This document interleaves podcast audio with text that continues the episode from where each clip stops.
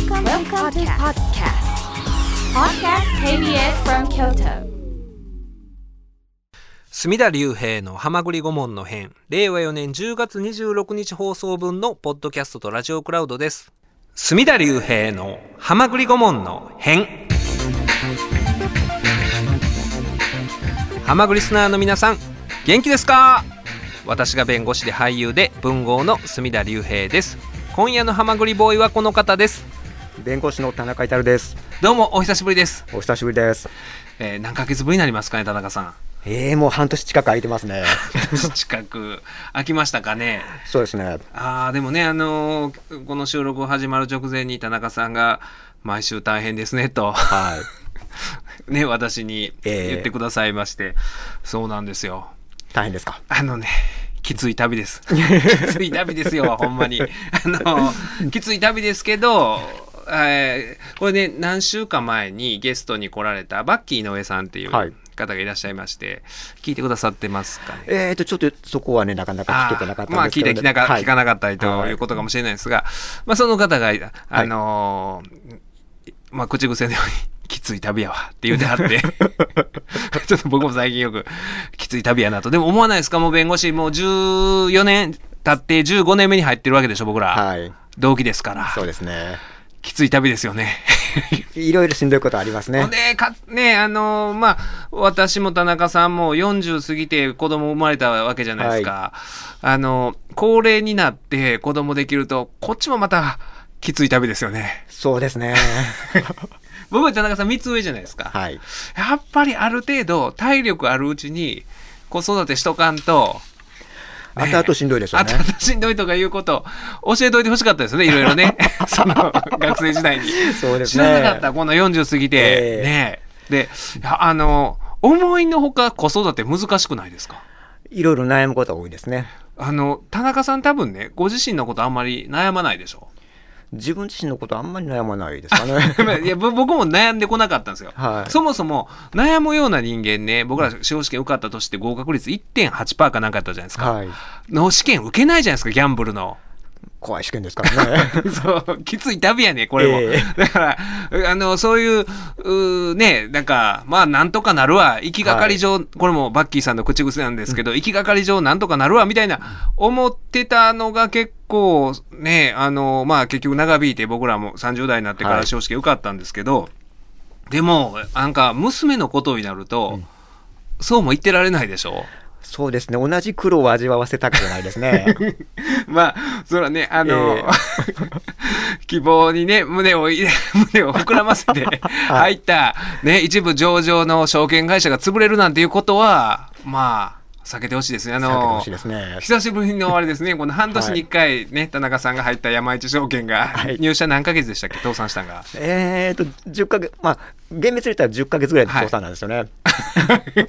もうだから入った年ってことですね。1そういうことですね。年目にね、はい。もうね、もう山一入ったら安泰やと。えー思って入ったはずの、ええ。えーだからそういうことあるじゃないですか。慎重にそのねその後また田中さんは言うたら司法試験というギャンブルをはい。やってらっしゃったわけですけど、だからそうなんですよ。僕もねその自分のことではそんなに悩まない人間やったのに、はい。あの子育ては思いのが難しいなって思うのがあって、うん。この前ねはい。そのまあ同じ部屋に娘といたんですよ。はい。で娘がなんか静かに遊んでるなと思って、い独り言言うてねままごとしてる感じやけどなんか静かやなと思ってふと見たらそのねええリカちゃん人形好きなんですけどリカちゃん人形の髪を切ってるんですよ髪をね、ええ髪を切ってるんですけどそれが結構結構な勢いで切っててもうもうかなり思い切ってきる感じ。あのね、兵道雪みたいなと 雪ねえみたいになってて、結構、もうさうわ雪ねえやでって思って、だから僕その時に、うわって思ったから、ちょっと切る、あ長いじゃないですか、リカちゃん。ええええええ田中さんのとこもお嬢さんですよね。そうです。はい。えその人形とか持ってはるでしょ？うーん、それ、あんま持ってないです よ。合わせないところがいい、ごめんなさい。でもね、長いんですよ。はいそのリカちゃん人形確かに。長いのに、結構行ってたから、うんで、え、何してんの？って言うてもうもう、もう雪ねえなってるから、髪の毛がね。だから変な感じなんですよ、この前も。えうわって言うてもうたんですよ。だからその何してんの？が、その別に怒ってるわけじゃないんですよ。うんうんびっくりしたんですよ。はい。長いロングの綺麗な髪してた子が雪姉になってる気から。がついたら雪姉ですからね。ついたから。その誰見て、僕らね、あの元気が出るテレビとか見てたから、ええね、雪姉のイメージありますけど、何をね、モチーフにしたらそうなんのか分かんないですけど、なってたから、何してんのって言ったのが怒られたみたいに思って、おわーって泣き出して。ーあ、泣き出した。いや、うんでも決して怒ってるわけやないんやでと。うんただ、その一回切っちゃうと、修復不可能にうん。なるじゃないですか。腹水盆に帰らずってやつですよ水ね。盤に帰らずそういう時使うんですかね。まあ子供に言っといた方がいいですよ。英語で言うとなんかね、ミルクがこぼれたら元に戻らないみたいなやつだと思うんですけど、ね だからどこれ、ねその元に戻らんよっていうそのリスクを分かってやってるのかとうんいうことが言いたいですよ。だから、あのもう強い意志でね、はい。雪音にしようとか、あるいはそれがまだ途中だとしてもっと短く、ええベリーショートにして、はい辻元清美ぐらいにしようぐらいのね、なんかそういう覚悟があってやってるんだったら、まあ全然それはいいんですけど、えなんかね、ちょっと切ってみたみたいなえ。うん。感じやったらもう修復不可能じゃないですか。はい。だからそれは、あのー困るよという意味で、うん。何してんのっていうのが、ちょっと娘は怖かったみたいなんですけど、ですね。そういうことないですか、うーん、まあんまりその劇的なことはないかな。今の話全然劇的じゃないいや、ですよ。劇的だよ、結構。今の話劇的でしょ。あの、まあ、そ、そんなんするじゃないですか。勝手にや、そういうね、人形の髪切ったりとか。うん。だから、そういう時に、どうね、接するのが一番正解なのか。ね正解はね、もう分かんないですよね。せ正解ないですよね。うんねきっとね。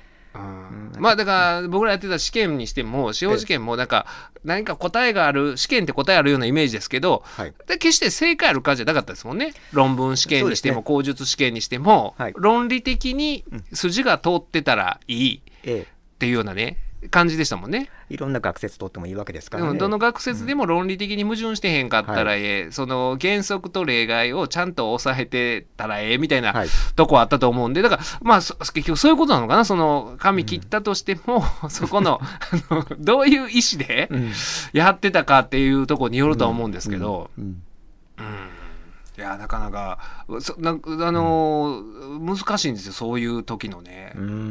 それ、娘さんは雪音にしちゃった後、どういう意味でそれにやったの？って聞いたら、なんて言ったんですか？いやだからねた多分その、でいやゆ雪ねみたいやんかみたいな言ってほんで雪ねの 画画像画像を見せたらあの娘も「雪雪ね雪ね」って喜んでて話が違う方向に行って、うん。結局そのどういう意思で、うん。えー着手しだしたのかその髪の毛を切るね。そこは分からぬままだったんですけどどなるほど。があのー難しいなって思うこともあればあのーささやかな、うん。あ成長したなっていうのもあるじゃないですか、はい。5歳ですよね田中さんとそうですね。はい。うちも5歳同い年で、はい。あのえひらがながようやく読み書きってことが、はい。まあ、できるようになってくるじゃないですか。5歳ぐらいから。はい。でもう読む書くできるようになるともうねとりあえずねどこにでも書いてある文字を読みたくなるじゃないですか。はい。そんな感じでしょ？そうですね。でそれでこの間ね家の近所歩いてて、で掲示板あるじゃないですか近所の、はいそこにあの指名手配の あの写真が貼ってあったんですよ。はい。はい。でそれをあの振り仮名も書いてあるじゃないですか指名手配なんて。はい。それを全部読み出していったんですよ。うんまあ、あの、ここでは具体的に、具体名は読まないですけど、はい読んでいって、次々と読んでいってね。うん。で、偉いなーって思ったのが、はいその、誰に対して、例えば田中至というね、指名手配犯がいたとすれば、ええ田中至るさんって言うんですよ。ああ、継承つけるんですね。ちゃんと、だからそれが、僕としては、なんかその、無罪推定の原則というか、まだだってね、そあの、そもそも捕まっていないし、えー裁判にもなってないわけで、は起訴もされてないわけやから、はいはい当然無罪推定の原則は働くわけで、起訴されたとしてもね。はい。だからそういう意味で、なんか、あのそんな話常にしてるわけやないけど、そういう、ねなんだろう、この完全懲悪で、はい。もう正義と悪とをぶった切るみたいな感じにならずに、うん。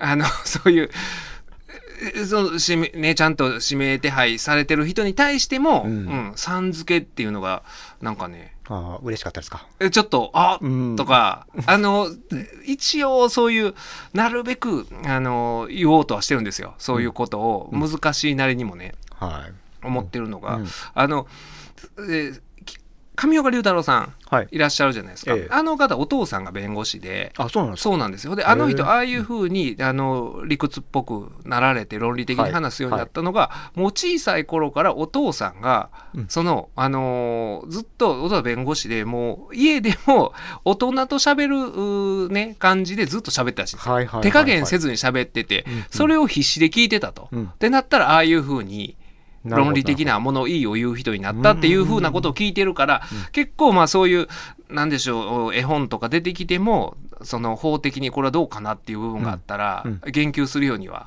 してて、はい。で、それがこん、あの、前ね、えーロッタちゃんってご存知ですか？ロッタちゃん。絵本で。うんわわかんないですね。そういうシリーズがロッタちゃん、はい可愛い女の子がいて、ロッタちゃんとクリスマスツリーっていうのがあって、で、ロッタちゃんの街では、その年、その年っていうか、まあ、クリス、その年のクリスマス、えーなんか大雪でかな、おいお全くね、そのもみの木、えクリスマスもみの木。が、ああの、入手できひん状態になっちゃうんですよ。うんうんうん街全体が。はい。ほんで困ったな大変やなって言ってて、えーる時にロッタちゃんが歩いてたら、まあ、よその町からあーそのロッタちゃんの町を経由してまた別の町に、えーその木を売りに行くもみの木を、はいぱい大量のお木を積んだトラックが通りがかるんですよ、はい経由していくんですよロッタちゃんの町を。ええ。その時にロッタちゃんはそのおじさんに言うわけですよ。はいあのううちの町では、えー今年クリスマスなのに一本も、もみの木が手に入らない、はいどうしようとおいうことを言ったらそのおおっちゃんはあいくら持ってるんやと。い厳しい現実を突きつけるわけですよ。はい。では全く持ってないわけですよもう小さい子供やから。うんっていうのがあってでもう そのそれでは売れないということでもうそのおっちゃんはまた車に乗って、えーまた走り去っていくわけですよ。その時ぐわっとこのねカーブを曲がる時にはい。あの一本だけねこの木がポンと落ちるわけですよ。はい。ねはい。う後ろから落ちるわけですよ、はい積んでるとこから。ただそれロッタちゃんこれ幸いとはい持って帰るわけなんですよ。結構重いんちゃうの？聞いて。あそっちが気になる。法的なことじゃなくて物理的に そのそれはあの一応カット済みでしたよきっとそのもうもう、うん、自然のそのままの木を もうあの市役所の前に飾るクリスマスツリーみたいな、あんなでっかいんじゃなくて。ああんなでかくじゃない。家庭用一。応家庭用に、うん、もう加工してたと思います、うんそこは。そっちが気になった。うんうんその、聞いてたやつが落ちて、ええ。持っていくわけですよ。これちょっと。そうですよね。き気になるでしょ。えお父さんなんて言ったんですか？僕はあの、そこの話してほんでクリスマスお祝いできたことはいいけれども、はい。この部分に関して言うと、ちゃんとおねあの承諾を得て持っていかんと 場合によっては捕まるよみたいな。何罪になるんでしたっけ？そう占有離脱物横領。これ間違いないですか？田中。田中先生。いや、それっぽいですね。それは多分なると思うんですよ。はい。一旦この占有がね、ええ。うん、占有まあひ人がまあ管理してるなんていうのかな。はい。掌握してると言いますか、はいはい。とこからこう外れたものを取っていく、はい。でこれは占有離脱物横領になるから、結構そういうのあるやないですか。ありますね。ねうん。うん、例えば、例えばって言われたら困りますけどね。もう。ま、前もこれ言ったかもしれないまたね、はい。この間思ったんがあの長靴を履いた猫。はい。それは知ってますよ。あるでしょ、はい。あれの長靴を履いた猫って結構勝手なことするでしょ、あのその絵本読んでたら、絵本のなんかパターンによってちゃうのかな、ほんまにそのねあの誰だ？自分を買ってくれてる少年うん。のためにひどいことするんですよ。だからこの土地ここの田んぼとか畑とか全部このもうこの子の土地やみたいなことをなんあのそのお男の子の子なんなんちゃら公爵やとか言ってねはい。実際ちゃうんですよ。そんな人物。の土地、その土地やみたいな、ほんまに。ほんで勝手に他の人に売りつけたりとか、おーだからそういう地面師みたいなことをね、はい。今で言うことをやったりするのがあって、だからそういうのも、あの、これはちょっとということはね、うん。言うようにはしてるんですよ。そうですよね。うん、そ、そこは、こ、ここはやりすぎやでとか、い。だからあるじゃないですか、その、はい。だから絵本って、まあ、ドラえもんとかにしてもそうですけど、完全懲悪で、やった以上の報いを、受けることが結構ね、ジャイアンとかにしてもあるから、はいその辺のことはちょっと気になるじゃないですか。なりますね。ね、このやられた、その、ね、だからあの、ほんまに、あれもそうでしょ？言うたら、あー桃太郎とかでも、鬼退治、鬼ヶ島に行くのは、はい自分たちからこう積極的に加害に及んでるじゃないですか。はいはい行ってね、はい。攻めに行ってるじゃないですか。はい。だから、ね、なんか、その鬼が、あーまあ自分たちのところに来てなんか財物を持っていく、んその時に何かしら抵抗するそう、、ねせ、選手防衛ではないですよね。そうそうそう。そうですよ。防衛じゃなくて、むしろ積極的に自分から攻めていってるから、とかっていうとこってどうしても気になるじゃないですか、僕ら。うん。しかも財物まで持っていくでしょ。強盗なわけですよね。ええ強盗致傷なわけですよね。鬼は死んでますか？どうでしょうね。本によって違うんでしょうかね。によっては。だからまあ、怪我は少なくともしてるが、強盗致傷、これかなり重たいですよ。裁判員裁判対象になるから。だから、その、なんかああいうのって、ちゃんと言うとかんと、ほんまにね、完全懲悪になると、ね、うん、その、うよくないすべてが許されるわけじゃないですからね。そうそうそうそう、そのグレーゾーンが、あの、この世の中の面白いところであり、深いところであるっていうようなことを、あの、なかなか伝えるのは難しいですけれども。5歳ですからね5歳ですから。ただ、その僕は、その、あの、嬉しかったんですよ。はい指名手配犯に3を、さん付けを。さん付けしてるのを、おーとはうん思って、そうですね。ねうんっていうような、ははい子育てって難しいなと。はい。はい。はい、本当にね、もうきつい、えー、ね、道だなということで、勝手に弁護団。勝手に弁護団、こちらのコーナーは、世間から叩かれている人物や団体を依頼もされていないのに、委任状もいただいていないのに、勝手に弁護する。そういうコーナーなんですけれども、えーこんなメールいただいておりますよ。沖田虎丸さん。あ、そうだ。あの、大事なこと忘れてました。長谷川くんが遅れて登場です。あはいあ弁護士の長谷川純一です。はい、こんばんは。あの、繋いでおきましたよ。私と田中さん で。いやいやいやエースが来るまで。はい、待ってました。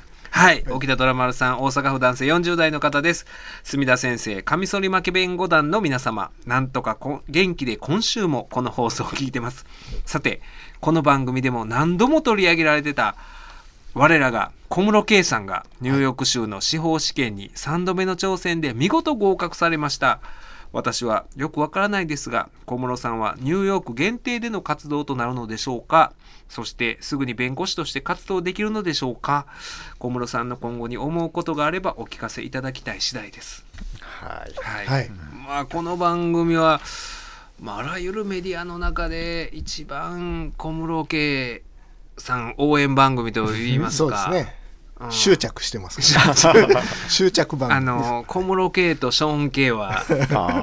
応援してきた自負があります。あショーン・圭はこの番組始まる前か、あの私、日本放送のポッドキャストやってたんですけれども、そこでショーン・圭 えーさんも弁護してましたよ。はいはい、あのかなり力を入れて。なるほど。うん、形違いですね。違い、はいうんほんで今ねあの先週もこの番組で、えー西九ね、はい。えーもう廃業した銭湯なんですけども、中京区にある趣のあるはい90年やってはったんですけれども、そこを使って、えーバザーとかやってるんですけど、はい。その発想もこれそもそもがあのショーン系的発想なんですよ。ほう、そうなの。そうなの。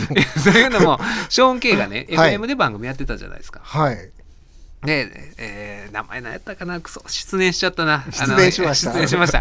ショーン・ケイのね、あったんですよ、あそういう番組が。あの、で、最後、ショーン・ケイさんは、はい。あーいろいろトラブルがあった時に、うん。えーだから学歴詐称か経歴詐称かあって、ね。降板せざるを得ない時にも涙ながらにはいリスナーに向かって、はい。えーメッセージを、まあ、うん伝えられたんですけれども、はい。その時いろいろね、えー思い出、えーまあ、走馬灯のようにこう駆け抜けていったんでしょうね。その何年もやってはったから、そう言ってはったのが、そのリスナーとの公共欄とか、なんかそういうのをやってはったんですよ。ほうほう。だからもう、へえーもう一番多分、ショーン・ケイさんも、そこがホームグラウンドといいますか、はあ、はあはあ、うん。あ公共ランってランを。公共ランですよ。うん公共の公共の周りをね走るランねとか、あーだからそういうリスナーとお顔を合わせてって、はいはい。調べました。あの、あ、メイクイットあメイク21。メイクイット21。そうそう。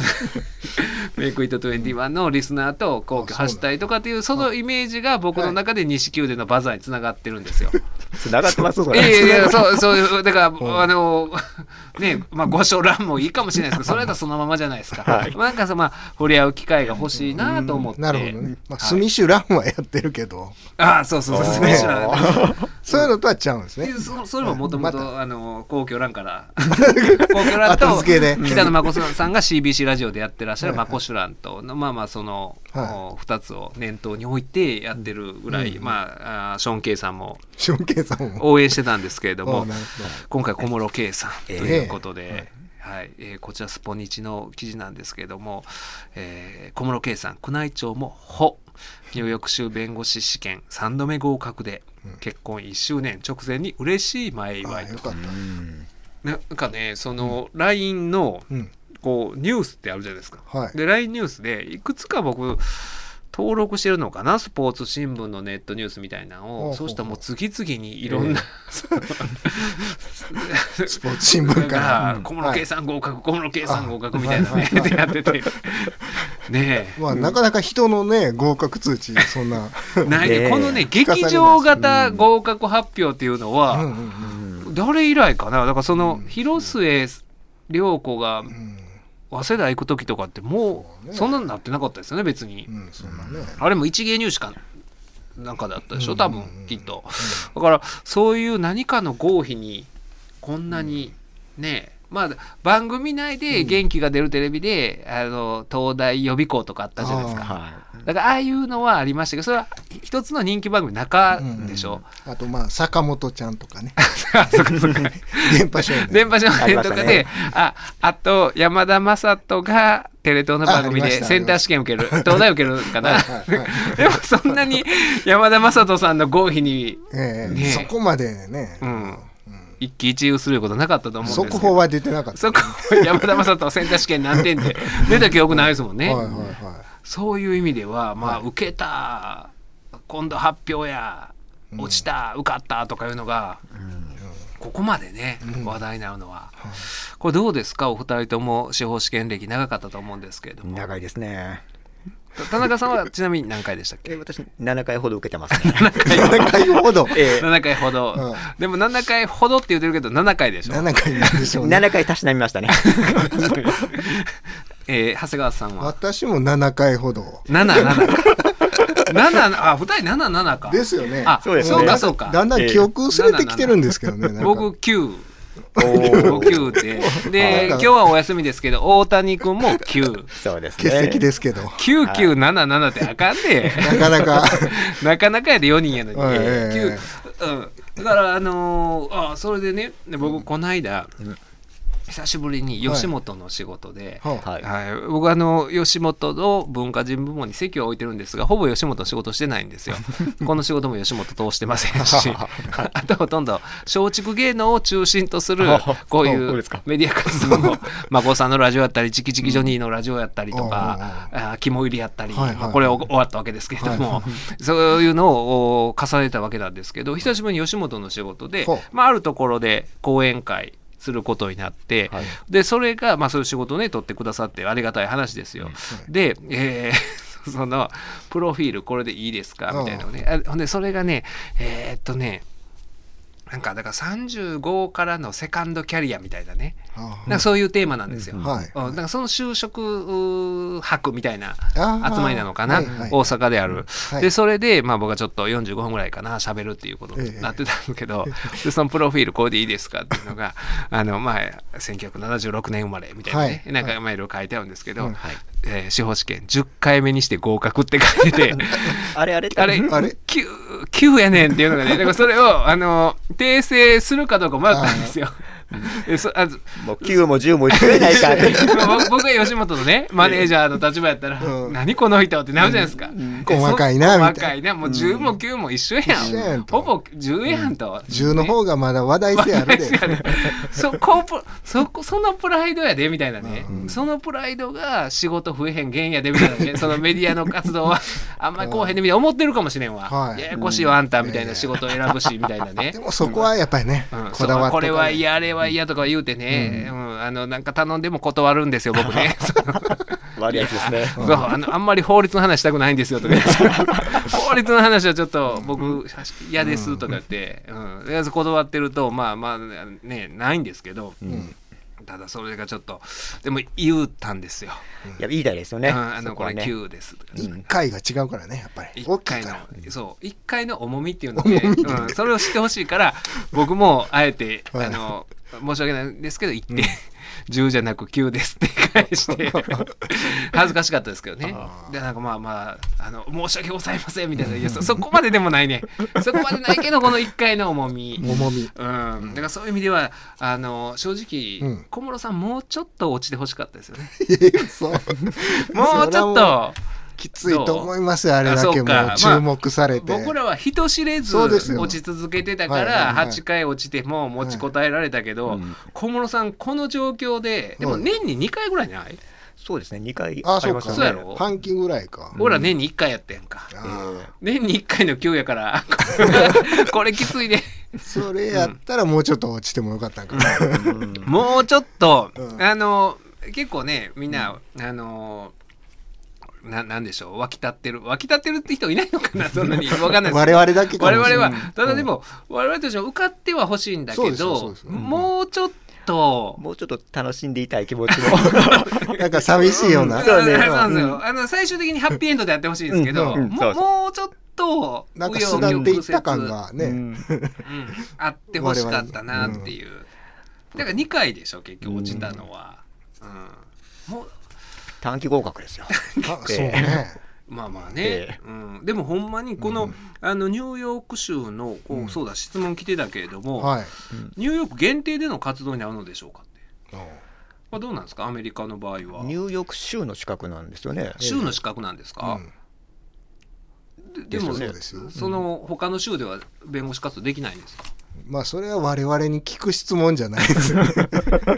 想像で答えちゃいますからね。想像ですからね。わ我々はちなみに日本の話しかできないから、はい日本の話で言うとそう当然日本の国家試験で、なのではいえー私は京都弁護士会所属、田中さんは大阪弁護士会、はい長谷川君京都やけども、もう都道府県関係なくそうですね。そうですね。活動は京都限定ではないです、ね。できるんですけれども、はいアメリカどうなんですかね？やっぱりそこ限定されてるのかなやっぱり。そうじゃないとおかしい気もしますね。州法もね、うん州によって全然違いますからね。法廷には立てないとかね、そういう縛りがあるかもしれあないです。かね想像で喋ってどういうことですかこれ、ダメですかね。まあ、すぐに弁護士として活動できるのかどうかっていうのはこれどうなんですか？そのね僕らの時は、ああ僕らの時は日本は司法修習っていう研修機関があって、そうですね。ね、そういうのないんでしょうね。だからこの州,、州の中でもしかしたらそういうオリエンテーション的なもんあんのかな？うん。オリエンテーション。ふわっとした。ふわっとした。だって知らんもん。ね。だって。持ち物をね、あのうん。言われたりとかかあるんそうそうそうそうそう。でももうちょっとえー、なんか紆余曲折。一緒に？うんストーリーとしてはどうかなっていうのは。一緒にチャレンジしていたかったみたいな。だからそういう意味ではでもねこの番組まあ大抵、えー弁護はしてきたと思うんですよ小室さん、はい。そのほんまにこういう囚人監視の元司法試験を受けるプレッシャーたるやという話では、すごいですよ。我々はサイレントなんでね。そうそうそう、えー誰も気づいてない。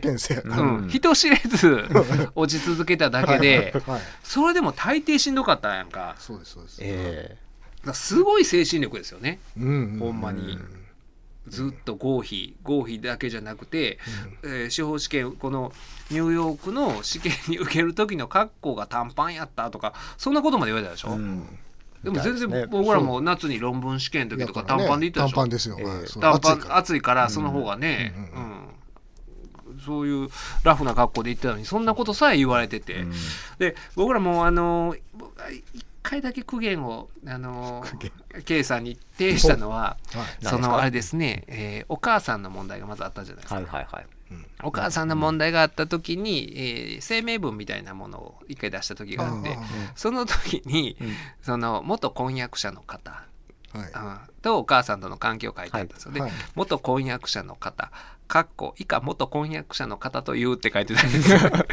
これはどうかなっていう、全然ね、うん。短くなってないから、ね。訳してないから、うん。そこだけは気になったんですよ。うん。元婚約者の方 A さん、以下 A さんというやったら、あうんうん、簡略ができてるんでいいんですけど、元婚約者者の方っていうのもそのああとも何回も出てきてたんで、はい。それはちょっとねくどいかなと。これから陳述書とか うんなんか出す時ね裁判所出す時はその辺短縮してやった方がいいかなと思ったんですけど、いやただすごいですねほんまね。うんなんかそれでも受かったら受かったでなんかそんな難しい試験がないやとか言ってる人いるじゃないですか。あいるんですか？うんはいコメントとかなんかツイッターとかでね。そうですかね。それもな、ね、もうみその別にニューヨークの試験受けてるわけじゃないやろ。まあそうそうだって思うけどねそのそれ仮にそうやったとしたら合格率高い試験の方がうん。怖いじゃないですか。そのドキドキするというかね僕らも試験もあのーね3段階になってて最後口述試験でしたけど、はい。口述試験の方がまあまあ95%ああ。ぐらい受かるけども、そっちの方がドキドキしましたもんね。その最後まで行って、その緊張感たるや。うんで、こういうね、試験っていうのは、あの、まあ、合格率高くて1回で受かる人が多かったとしたら、その、でも、医師国家試験でも言うじゃないですか。1回落ちると、なかなか次、そその落ちた人の中で再挑戦して受かる率がすごい低くなるっていう。あどんどん。なんか多分ね、あの難しい細かいとこばっかり気になっていったりするんちゃいます？なんで落ちたかわからんくなったりとかして、うんなるほど。っていう意味ではなかなかのおもんだと思いますけどね本当にね。あ。そうですね。予備校とかあるんですかね？あー、あるのかな？アメリカに。あでもね一回うちね事務 事務所に来なかったですか？らフえァックスではい。はいあの昔あったじゃないですか、あの要フィリップス大学日本校とかあーありましたね。日本でアメリカの大学行くとかってうん。CM でローラースケート乗りながら、あのこう行ってた、ええ。あの小倉駅の近くにあったんですよ、フィリップス大学日本校みたいな感じで日本でアメリカの弁護士になるみたいなフファックス。うん。来てました。来てました来てました。予備校的なやつ。よ予備校なのかな？なんかそういうの、うんうん、取れる資格を。なんかあるんですかねやっぱり。うん。東連とか。いやだからいやだからそそれはどう言われたのかな？なんかでも、そうかあれなのかな？そういう通信制のうん。アメリカのそういうロースクールみたいなの。かな、あななんかそんなの来てたことありましたね、うん。まあでもねそういう僕ら試験受けてた時っていうのは、まあ、そういう予備校とか行ってほんで用意ドンというかその予備校にはいっぱい自分と同じ境遇の人がいたじゃないですか、はい。そういう試験ってやっぱりあの仮に試験が難しいとしても楽といえば楽じゃないですか。同じ境遇の人が周りにいるっていうシチュエーションは。まだね。あ全くこの人と同じシチュエーションの人はどこにもいないから、そうね。ほんまに。唯一無二の。そんなそんこの人の気持ち分かる人全くいないやんか、ね。もうそ同じやねみたいな人が一人もいない状況っていうのそうはみたいなね。おらんそうよそう。そうね。そんな。僕らの時それが言ったらダラダラいった原因なんですよ。ああなるほど。うん、だ例えば大谷とかもう知り合ってからずっと7年ぐらい2人でも受からんかったから、で同じ曲なわけです。その周りにもいっぱいいるわけですよ。はい。ってなったら落ちてもまあええやみたいになっちゃってるんですよ。またおったわみたいな。またおったわ。またお前もおったんかみたいな。また一人やなみたいなことになってたんですけど、うん。本当に孤独な戦い、うん。ねあのもう夫婦二人での戦いになってたはずやからどんな心境やったんやろね。もうまあいけるわぐらいの感じやったんか、やばいやばいみたいな感じやったんか、そこうね。ん。そうでしょうね。もう詩人になるわけでしょ？言うたら全然いっぱい、はい。えこの番組とか出てもらえないですかね？オファー出してみた いやでもね。どこに出すかが分かんない。そうなんですよ。どこにニューヨークのだからそっかだからそのあれじゃない。あ、ニューヨークの僕の友達の弁護士がいるんであアントワンっていう。はいはいはい。はい。あ、そうか。もし何かの研修とかで、例えば京都弁護士会やったら京都弁護士会の研修とかあるんですよ。はい。だからニューヨーク州の弁護士会の研修とかが仮にあるとすればう、んそこでね、声あんたはかけてもらって。声かけてもらって、ね。可能性ありますね。うん。で別にね、なんか、あれで出てもらったらいいじゃないですか。はい。そういう。は電話でもね電話でも全い然いいんで。アントワンは出てもらおうとしてたことがあったんあで、朝収録してる時向こうが夜でみたいな、やってたんで、ん。いやだからこの精神力っていうのは見習わなダメですよほんまに。すごいですよね。鉄のハートですね本当に。いやーあのーなかなかのねほんまに。その僕らを、でも僕らとしてはちょっとももうちょっと ね。そうなんですよね。うん、ななんかなんかそうなんですよ。あのお祝いしたいんだけど、ううん。んうん。そこはちょっとね、うん。なんか遠くへ行っちゃうみたいなね。うん、僕らの 旅立っていくみたいな。もうもうちょっとねこの話題をね、えうん。ー寂しくなっちゃいますね。一曲いきましょうか。隅田隆平の「はまぐり顧問の編」令和4年10月26日放送分のポッドキャストとラジオクラウドでした